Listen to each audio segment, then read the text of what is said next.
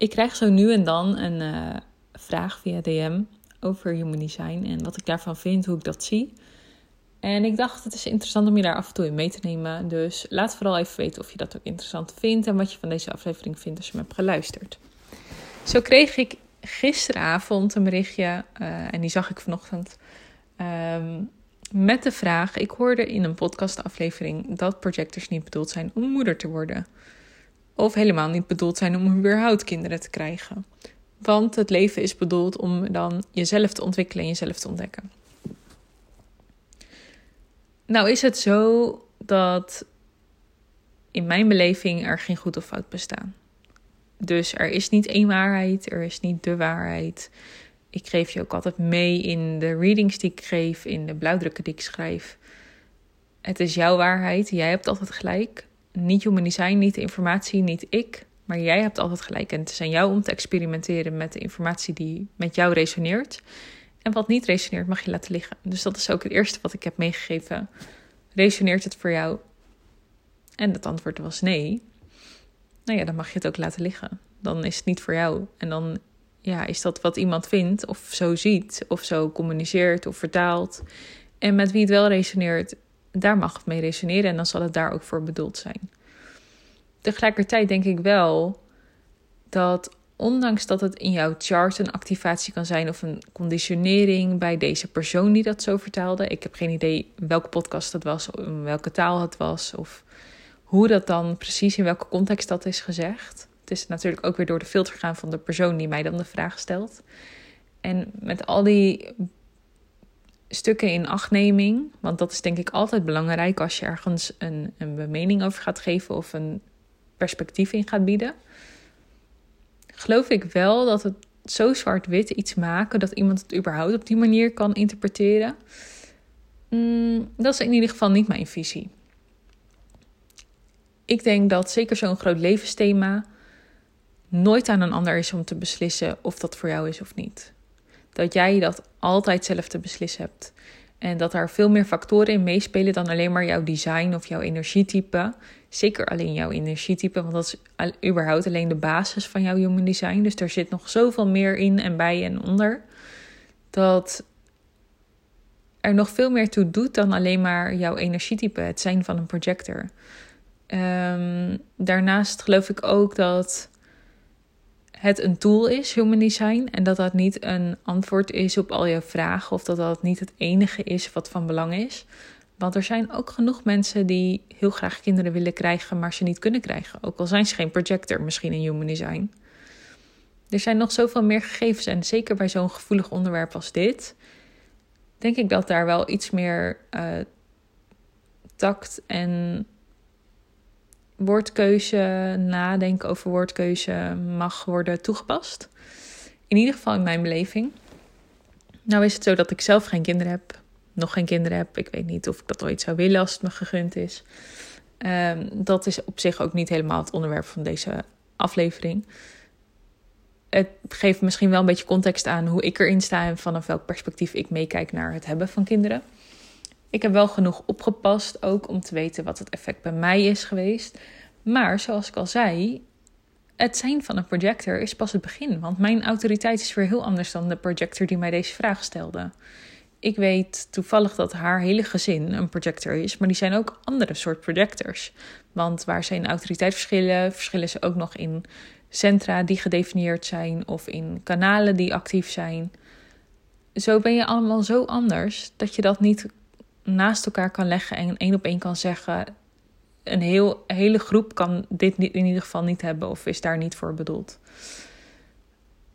Ik geloof wel dat het als projector en als manifester en reflector, omdat jouw levensenergie, je sacrale centrum, niet geactiveerd is, niet uh, gedefinieerd is, moet ik zeggen. Dus hij is niet consistent aanwezig, die energie die daarin zit. En in dit geval is dat jouw letterlijke batterij, dus hoeveel energie heb jij nog gedurende de dag? Dat het daarin belangrijk is, zeker als je kinderen hebt, dan heb je natuurlijk niet altijd te zeggen: Oké, ik pak nu mijn rust. Terwijl dat soms wel van belang is, dat je daarin weer kan opladen.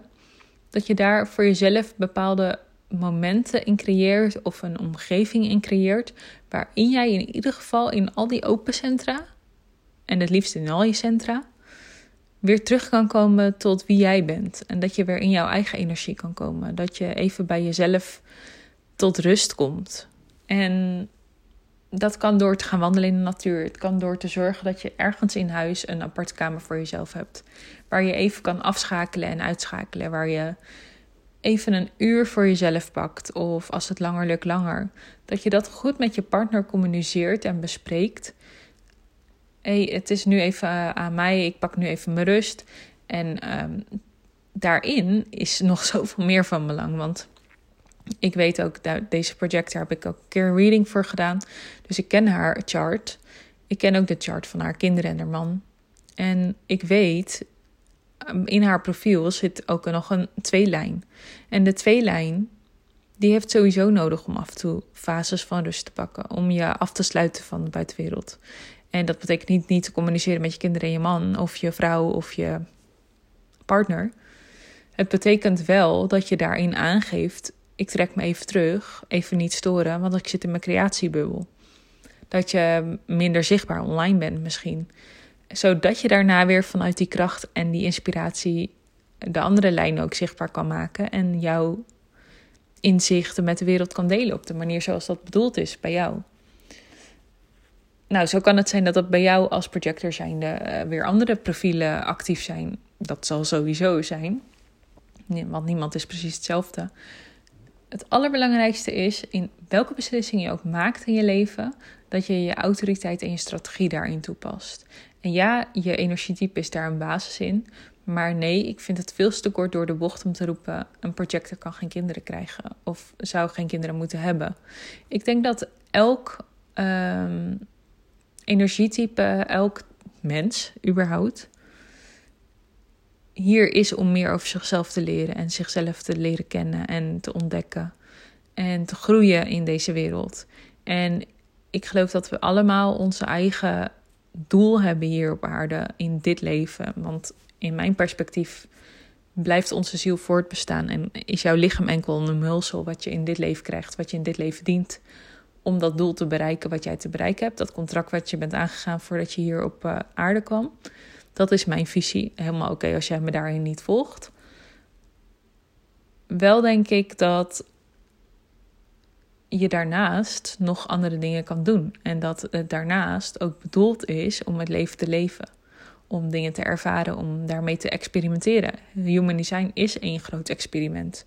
Dus ik zou niet weten waarom je niet kinderen zou kunnen hebben of mogen krijgen, of de bedoeling is dat het universum überhaupt zou zeggen: nee, dat is niet voor jou bedoeld. Als dat is wat jij graag wil, als dat is wat jouw diepste verlangen is, en als dat is wat jouw gegeven is, ook biologisch gezien, dat je lichaam daarin meewerkt en het lichaam van je partner daarin meewerkt, dan krijg je kinderen en dan is het ook de bedoeling dat je kinderen krijgt. Dus dan zou een systeem daarin niet kunnen zeggen: hé, hey, het was niet de bedoeling dat jij kinderen had hoor. En nu is het natuurlijk een heel groot thema en iets wat, nou, ik denk wel eigenlijk de hele bevolking raakt. Want hoe je het ook bent of keert, je bent altijd zelf een kind van iemand. Dus we hebben allemaal te maken met ouder- en kindrelatie. En of je ouders daarin nog leven of niet, of je ze goed hebt gekend of niet, of je een goede band hebt gehad of niet. En goed is subjectief, dus vul dat zelf in wat voor jou goed is.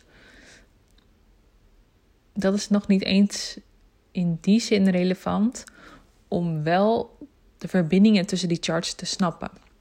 Om wel te weten, hey, binnen een ouder-kindrelatie ontstaat er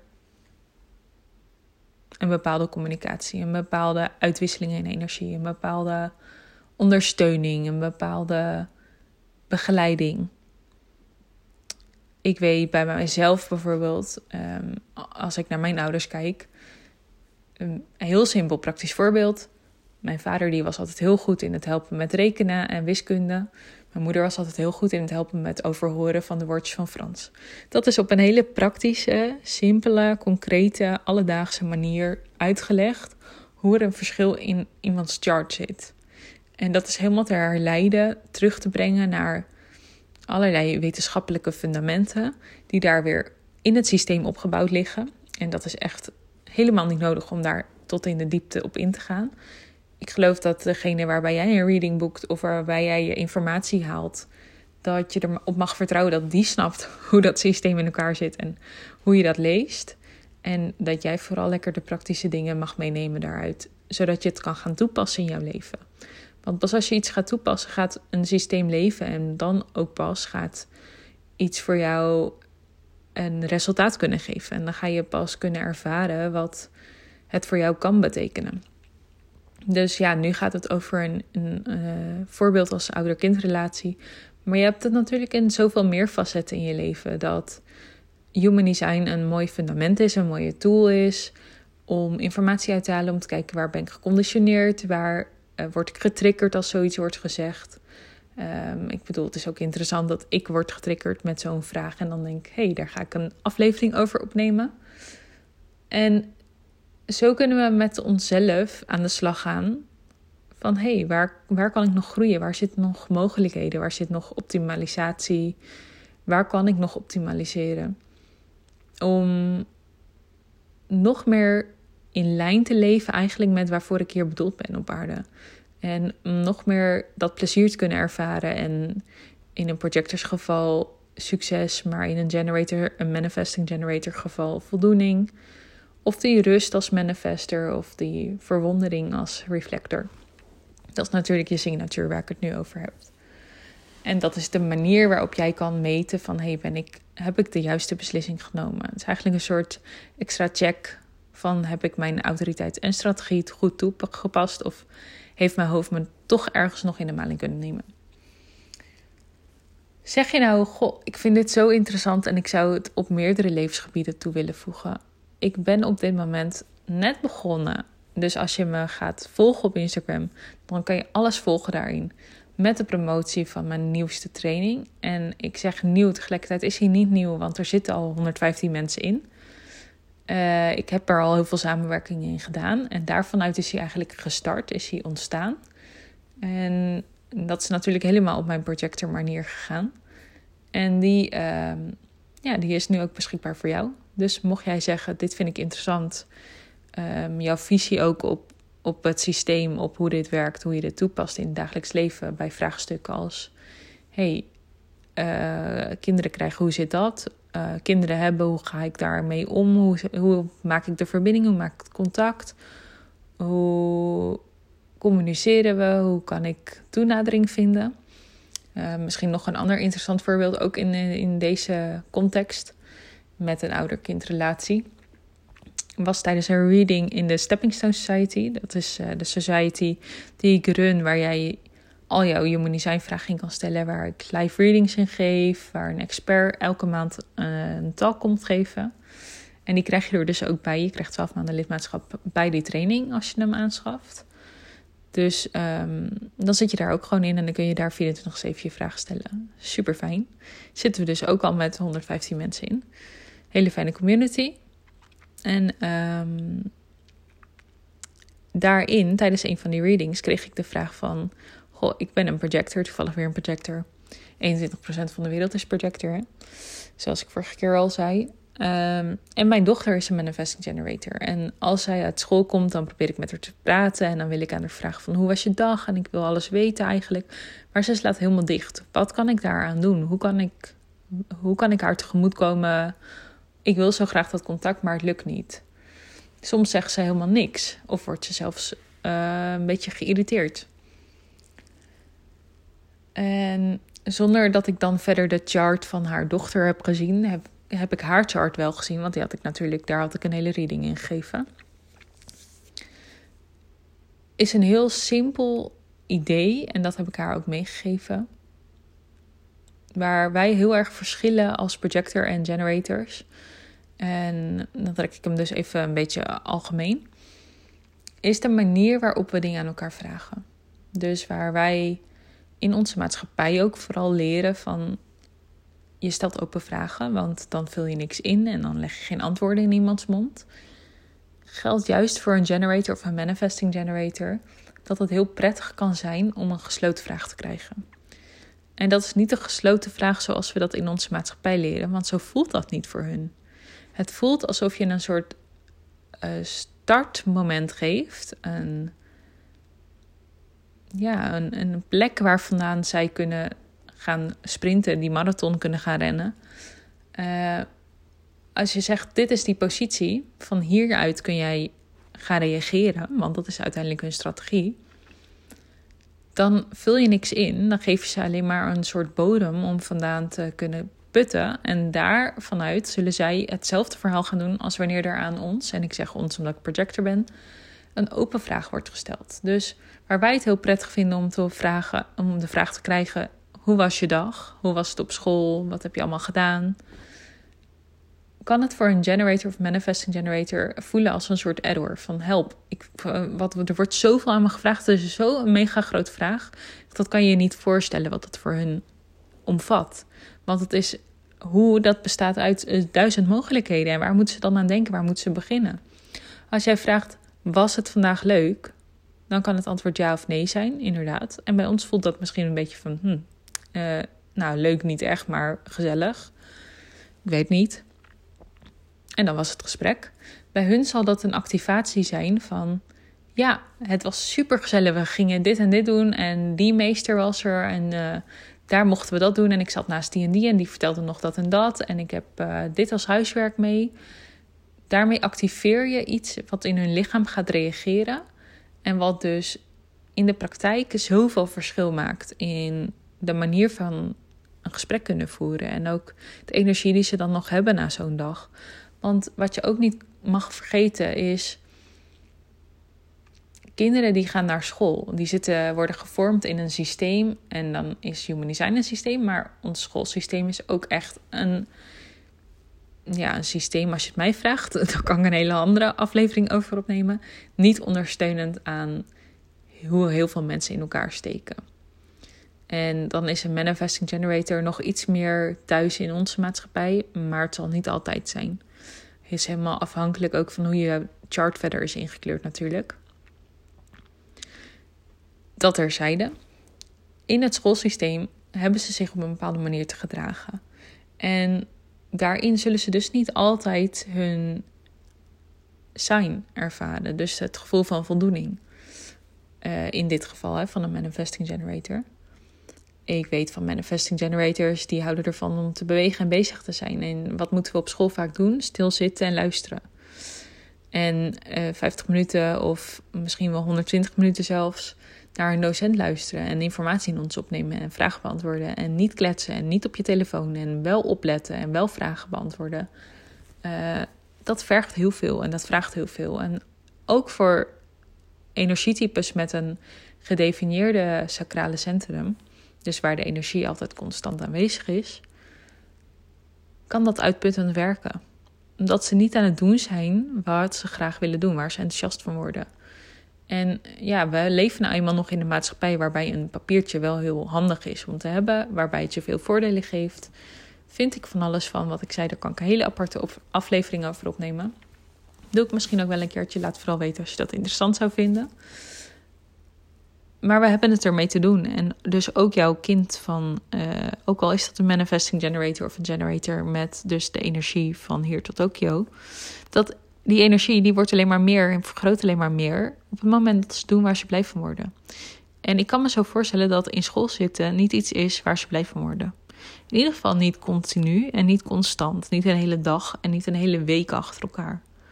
Dus als jij dan, wanneer zij thuiskomen en eindelijk eventjes iets kunnen gaan doen wat ze leuk vinden, komt met een hele moeilijke, grote levensvraag, want zo voelt een hoe-vraag, dan kan je je voorstellen hoe dat aanvoelt. Ik bedoel, ik word er al moe van als ik het je nu vertel. En kan je nagaan hoe dat dan aanvoelt als je niet eens de hoe-vraag goed kan beantwoorden, omdat je daar niet op die manier het beste op kunt gaan reageren. Dat is het eigenlijk. Want er is natuurlijk geen goed of fout. Dus je kan altijd een open vraag stellen. Ik bedoel, ja, probeer het een keertje uit. Dat is met alles wat ik je meegeef. Experimenteer er zelf mee. En check het vooral ook bij de persoon zelf. Hoe dat dan uh, is, dat verschil. En dan liever niet met de hoe-vraag als je het dus bij een manifesting generator doet. Maar vraag dan: is er verschil met deze manier van vragen of deze manier van vragen? Um, vind je dit prettiger als ik de vraag zo stel? Dat zijn gesloten vragen waarbij zij kunnen gaan reageren vanuit de lichamelijke reactie en een verhaal kunnen geven. Dit zijn allemaal praktische voorbeelden die ik dus je meegeef in bijvoorbeeld de verdiepende module ouder en kind. Um, de training is zo opgebouwd dat er een basismodule is. Daarin leg ik je alles uit over jouw energietype, over jouw signatuur, over je nat zelf, over je autoriteit en over jouw strategie. Dat is eigenlijk de basis, het fundament, uh, waar ik je op mijn Instagram-pagina nu ook in heb meegenomen. En daar vandaan heb ik vier verdiepende modules gemaakt. Op dit moment bestaan er vier verdiepende modules. Eentje is dus ouder en kind. De andere gaat over zelfvertrouwen. Dus hoe bouw je meer zelfvertrouwen op, op basis van jouw human design? Dus waar in jouw chart zitten nog de punten waar je wat aan hebt? Waar kan je ehm, extra vertrouwen uithalen, uitputten en dooropbouwen? En hoe zet je dat dan in gang? Dus ik geef je daar een proces bij, een drie-stappen proces. Um, daarnaast uh, zit er een verdiepende module. Zo, ik moest even nadenken. Verdiepende module doelen stellen bij. Dus daarin neem ik je mee aan de hand van jouw chart. hey, waar zitten de punten waar jij op kan focussen? Waar zitten de punten? Heeft het bijvoorbeeld zin voor jou om te zeggen: ik doe elke dag consistent aan uh, mijn bedrijf werken op eenzelfde tijdstip, eh, even lang ongeveer? Of heeft het voor jou bijvoorbeeld meer zin om dat flexibeler in te zetten? Er zitten in jouw chart allemaal definities en um, gegevens die ik daaruit pluk. En jou even heel kort en praktisch toelicht van kijk hier naar, let daarop. Als dit bij jou zo staat, dan betekent het dit. En dan zou het handig zijn om het zo in te richten. Ga ermee experimenteren zodat je ook echt die doelen gaat behalen en dat het haalbaar voelt, dat het concreet voelt en ook ja, past in jouw leven. Dat het niet elke keer weer als een teleurstelling voelt, waardoor je dat vertrouwen ook niet gaat opbouwen. En als vierde is er dan een uh, verdiepende module rouw en verlies. En die past natuurlijk wel heel mooi bij ook, uh, nou ja, het is nu 4 mei s avonds dat ik hem opneem, deze aflevering. Bij de dodenherdenking. En dodenherdenking is wel gekoppeld aan de Tweede Wereldoorlog, maar ik denk dat er meerdere met mij zijn als we dan stilstaan bij alle overleden mensen en dieren. En dat gebeurt helaas vaker dan ons lief is. En dat is een heel proces. Uh, soms al vooraf, als je het langer weet, als je het aanziet komen. Soms pas op het moment dat het gebeurt. Soms uh, alleen achteraf. Soms komt het pas veel later. Iedereen heeft daar zijn eigen proces in. En ik geloof door je chart te leren kennen en die van jouw omgeving ook te leren kennen, kan je in ieder geval verzachting naar jezelf, maar ook zeker naar je omgeving aanbrengen. En kan jouw omgeving ook verzachting naar jou aanbrengen? Kun je daarin de ruimte aan elkaar geven om het op je eigen manier te doen?